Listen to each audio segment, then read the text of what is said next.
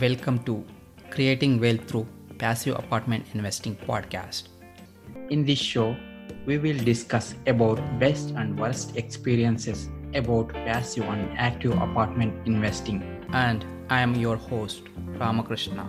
Let's begin the show. Today's our guest is Ibrahim Anderson from Capital Cashflow. Welcome, Ibrahim. Thank you, Rama. It's great to be here. Yeah, thanks for being on the show. A little bit about Ibrahim is a real estate investor focused on mobile home parks with over 800 units. Is in the top 100 owners in the USA. With that, Ibrahim, would you like to add anything to your background?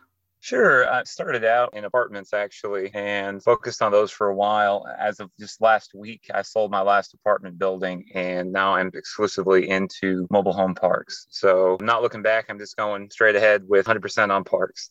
So, and what is the reason selecting real estate, apartments, and mobile home parks?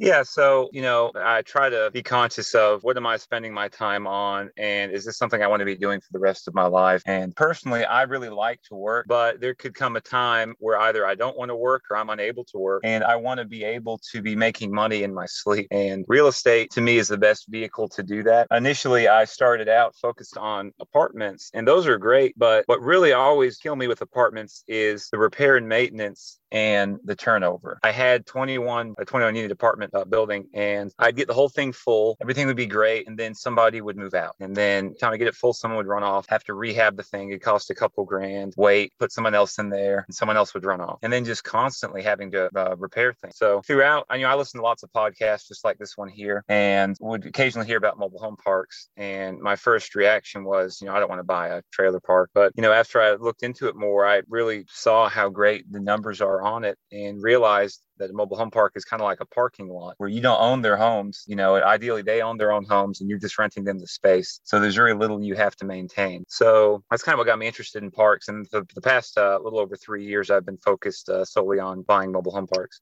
Awesome, awesome. And thanks for sharing that. So, which are all markets you're targeting for this mobile home parks? Uh, really, I'm, I'm based in uh, East Tennessee, and I'll go really a six hour radius of where I'm at. And the, the, reason is because if I like to feel like if I if something really went wrong, I can wake up in the morning, drive there to my property, fix whatever's the problem, and then drive back in one day. If you get past six six hours, you're really looking into multiple days of doing that. So right now I've got 14 parks. Most all of those are in Tennessee, except for I've got one in West Virginia. Um, but I would buy really anywhere in the southeast in that area. Awesome, awesome. Thank you. So, what are the factors you would consider before investing into any mobile home park? What kind of fundamental? Yeah. So, and just a real quick, I mean, apartments are probably my second favorite investment. And and what I was realizing with apartment, I could have made it work a lot easier than I had. I would have had to scale up. It's easier to manage a 50 space property than it is to manage a 20 space one because the more money you have coming in, you can hire better management. You can get full time maintenance guys. And so I could have made it work if I just hired bought more apartment. But as far as looking at parks, the big things that you want to look for are the utility setup, and then I would say the second big thing is the metro where it's at. So with with any real estate, but especially with mobile home parks, uh, you really want to get city water and city sewer if you can, because utility issues are usually about seventy percent of the headaches you'll have with parks. Most of mine are on city utilities, and then all you're doing then, like I said, is you go in, you sell off the homes if they don't already own the homes, and you're just renting them the, the land. The other important factor with parks is where they're at. You know, the old adage in real estate: location, location, location. With parks, your best performing ones will always be in great areas, and the worst performing ones will always be in bad areas. And the reason is if you have to get rid of somebody, let's say you have a 50 space park and you've got one resident who's got tons of trash around their home, they've got five pit bulls, you know, they're not following the rules, and you've got to evict that person. You want to be able to replace them with somebody else once you, you know, get them out of there. If you're in a good area, you know, you'll have people calling you up wanting to bring in a home or wanting to buy a home versus if you're in kind of a far out area, that can be kind of difficult. So those are the two big things I'd say with parks are, you know, utility setup and then where it's at. Cool. And thank you for sharing. So, so far you have acquired around 800 units in mobile home park space, right? Yes. So what's your business plan for those parks? Sure. So my whole goal at least initially early on, was I wanted to hit a 20% cash on cash return within two months. And you can achieve that, or you now it's getting a lot harder because the market, just in general, in all forms of real estate, has really picked up. But a lot of times with park, the rents are so low compared to the market. Uh, we purchased one park where the market lot rent $450 a month, and everyone in the park was around $200 a month, so less than half. Now you can't go in there and just raise them up overnight. Really, you can't go up more than $50 a year. So it's going to be several years before we get up to market. But you know that's one way you can instantly increase the value of a property. Another one is a lot of times in parks, just like you'll see in apartments, is their master metered water. So we'll go in there and we'll sub meter, and then we bill them back for their water usage, which does two awesome things. One is it, it removes the biggest line item, obviously, that you're paying every month, which is usually the water bill. The other thing is it, it really promotes conservation and saving water. Uh, so the average is you will save about 30% usage on the water when they're paying for it versus if the, the property owner is paying for it. Because you know you don't want to save water if you're basically just saving it to save your neighbor money. If you're saving water to save yourself money then you know that does a uh, that really help foster conservation. Uh, another thing you'll see depends on your market but a lot of times parks will have a mixture of tenant owned homes that's where the, the the tenants own their homes and park owned homes where the park has them. And as long as you're purchasing the park correctly where you're not applying a cap rate to the, the mobile homes you can go in there after buy the park and sell off those homes to the residents or to new people take their market their lot rent up to market. So let's say they were renting a home in lot for $500 a month you can sell off the home and then their lot rent's $300 a month or whatever the market rent is then you've got no more repair and maintenance. So usually depends on the the turnaround but within two to six months we do all of our turnarounds to the property raise the rent fill some lots fill empty homes clean up the common areas install a sign put in some nice fencing enforce the rules sometimes put in a playground that's insurance friendly we do all these things and then my goal is i want to refinance within 12 to 18 months so fix the park refinance and then go do another one Got it. And thanks for sharing that. So, and what are the cap rates? What the price range for these the deals that you acquired?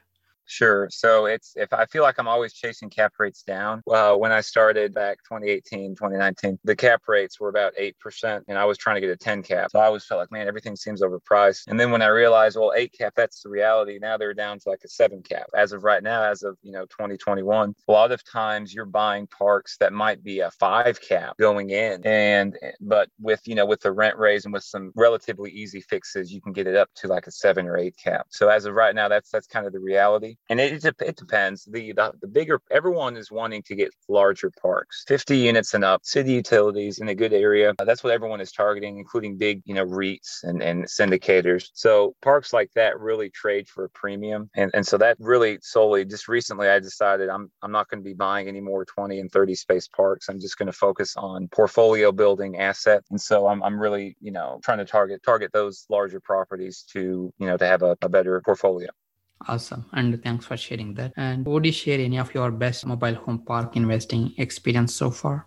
Yeah, I'll say one thing that, and this is not even not just gen, just necessarily parks, but really apartments as well. I really love just the brotherhood you have with community owners, whether it's apartments or parks, and everyone's willing to share advice with each other. With parks, a lot of the owners are the original builders of park, and they're just super friendly. Even if they don't want to sell, you know, they'll be glad to talk to you. You know, tell them their experiences, how they got into it, and it, it's really a, a great feeling to, you know, mom and pop who built the park 40 years ago. They're wanting to retire now, purchase it from them, and then continue that legacy. One thing that is interesting about parks is it's the only form of real estate that there are fewer of them every year. So every year, about 100 mobile home parks get torn down and turned into some other use. And there's only about 10 that are built because in most jurisdictions, you are not allowed to build new mobile home parks because cities don't like them. And so uh, more of them get redeveloped. What happens is mom and pop, they never raise the rents for 30 years. A land developer comes in and, and sees, well, hey, I can buy this park you know, and it's worth more to me as land than as a park. They'll buy it, they'll redevelop it into something else, and everyone loses their home. So I want to save parks. You know, we're, we're going in, we're buying the park and doing the improvements, raising the rent to keep it more valuable as a park so that everyone stay there. So that, that's kind of cool. I feel like, you know, we're actually doing a good service to the residents there, especially. And again, I, I really like the community aspect of even younger park owners. You know, it's all, it's like a brotherhood.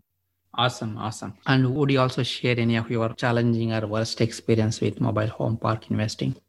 The worst experiences, you know, and they stick out in your mind. Usually they're tenant issues. And and don't get me wrong, most most of them are just excellent people. You know, they're just like you or I would be. They may not be as affluent or you know, what have you. But they're really nice people. They just want to live somewhere nice and clean and safe and, and raise their family or go to work mm-hmm. every day. So, you know, you have some residents that will go out of their way to destroy the property. Right now, you know, we're, we're still kind of in the midst of COVID. We're coming out of it, but in some areas, you still can't file eviction. And the, the good residents, they've been paying all throughout it. Um, throughout our portfolio, we've got 94% collection, but we still got that's about 6% that aren't paying, which is a lot of people. In most of those cases, not all of them, but in most of them it's it's people that they're still working you know they still got jobs they're they're going to work every day they've got money but they're just not paying you rent because they know they can get away with it. so that kind of annoys and it's definitely annoying when before they leave they'll go ahead and destroy the home just absolutely demolish it because they know it costs so much to move a mobile home it costs about six or seven grand depending on where you're at so a lot of times if you evict somebody that owns their home eventually you'll end up getting it through abandonment um, which is a long kind of long process but so they know that they can't take the home with them so they'll just go and they'll pour, you know,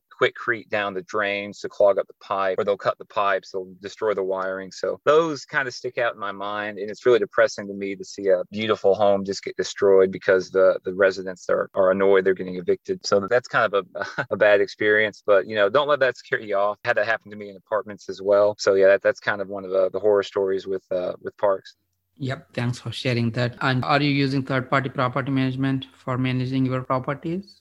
Sure. I'm glad you brought this up. Something I wanted to touch on. That was one other turn on to me for Park. So the, to answer your question, no, I'm not. There's only about one third party manager in the whole country that exists. And it's really only for larger parks because they have minimums you know that they want it's like $2000 a month minimum. So that only works with the bigger park but the beauty of parks is once you get them all tenant owned where everyone owns their own home there's not a lot that goes on on a day-to-day basis. So at one point we ha- i had about 200 mobile home lots and i had my 21 apartments. And it was easier for me to manage those 200 lot than it was for me to manage my 20 apartments which is mind-boggling to think about. But you know with the apartments i was responsible for everything plumbing heating and air the water heater the roof, everything. With Park, all I had to do was make sure that, you know, they're paying the rent and they're cutting the grass. So there is not a lot of third party management available. But the good news is once you do get those homes sold off, or if you find a park that's already all tenant owned and you buy it, if it's city utilities as well, you know, they're paying for their own utilities, it's not on septic or anything, then, you know,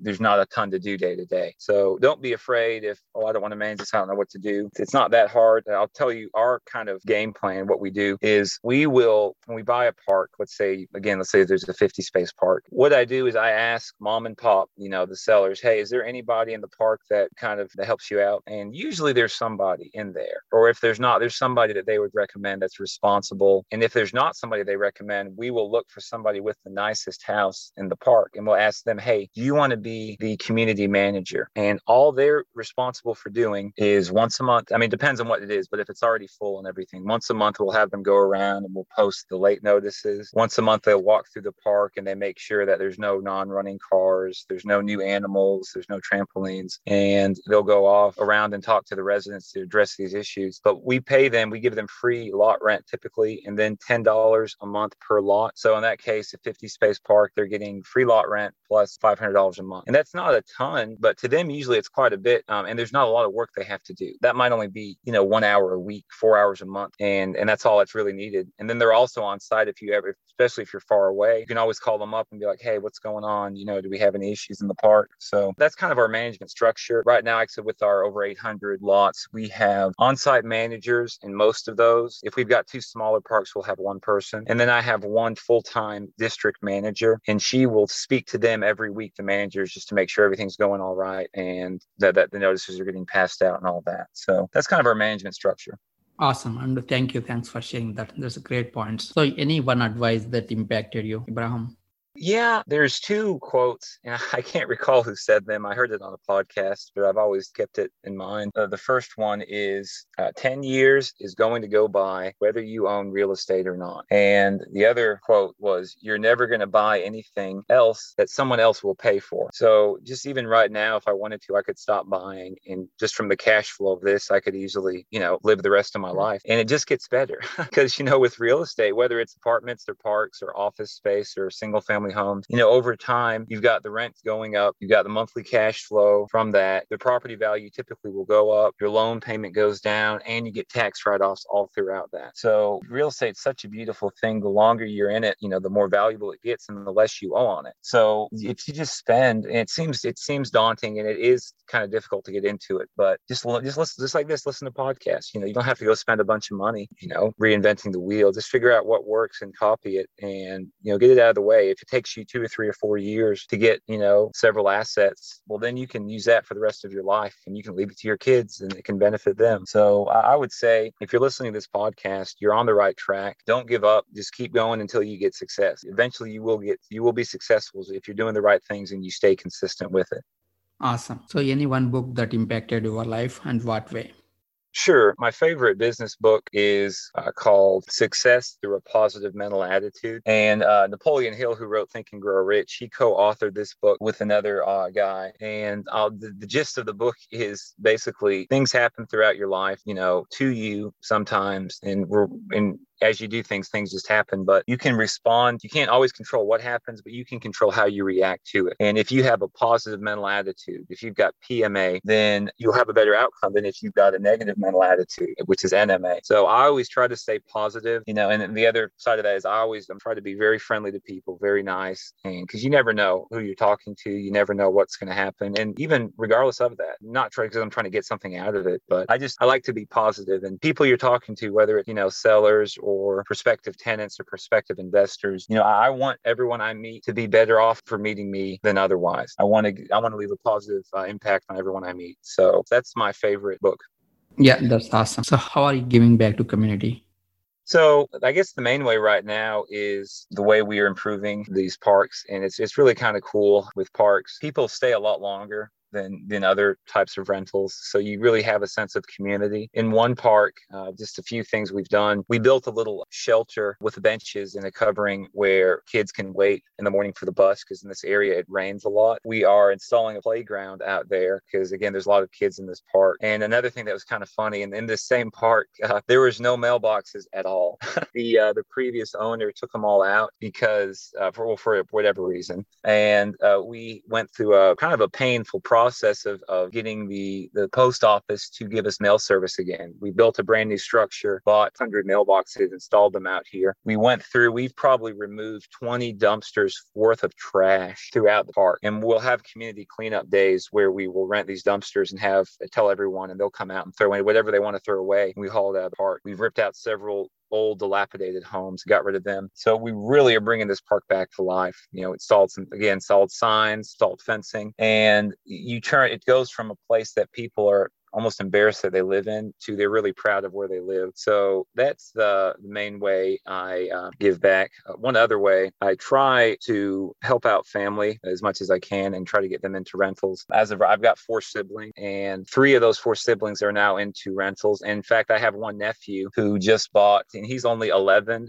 but I helped him buy a mobile home in one of the parks we have and kind of walked him through the whole process and explained to him about investing. And so now he, he's renting out this mobile home to somebody. And and you know he's they're paying him the rent every month and he gives us the lot rent and so he's kind of i'm trying to get him in that business and investor mindset of uh, doing rentals and then one other thing i'll say really quick that same nephew he's 11 now every, when he you know when he's first born almost every week when he was old enough to be watched i would watch him every weekend on saturdays you know just seeing him grow up and and, and try to you know try to be in his life a lot because he didn't have any siblings so uh, that's those are some of the ways that i try to give back Awesome, awesome. Thanks for sharing. So, how can listeners connect with you? Sure. Um, the easiest way, uh, my website is capitalcashflow.com. Um, you can send me an email through there. Love to talk with you. You know, love to talk about parks. Um, I really, I feel like I'm, I've been blessed and I've been fortunate to talk with a lot of other uh, operators who have, you know, taken the time to talk with me and to help me out. So I'm happy to talk to others. And uh, yeah, reach out to me there. I'd love to.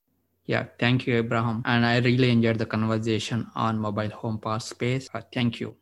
Thanks, uh, Rama. It's great to be on here. You know, I really enjoy talking with you. If you like the show, please subscribe, share, rate, and review. And if you want to connect with me, please send me a message info at ushacapital.com. Thank you for listening. Creating Wealth Through Passive Apartment Investing Podcast. I hope you learned something from the show. See you in the next episode. Thank you. Any information provided from these shows are educational purpose only. As always, please consult with your own CPA, legal and financial advisor before investing.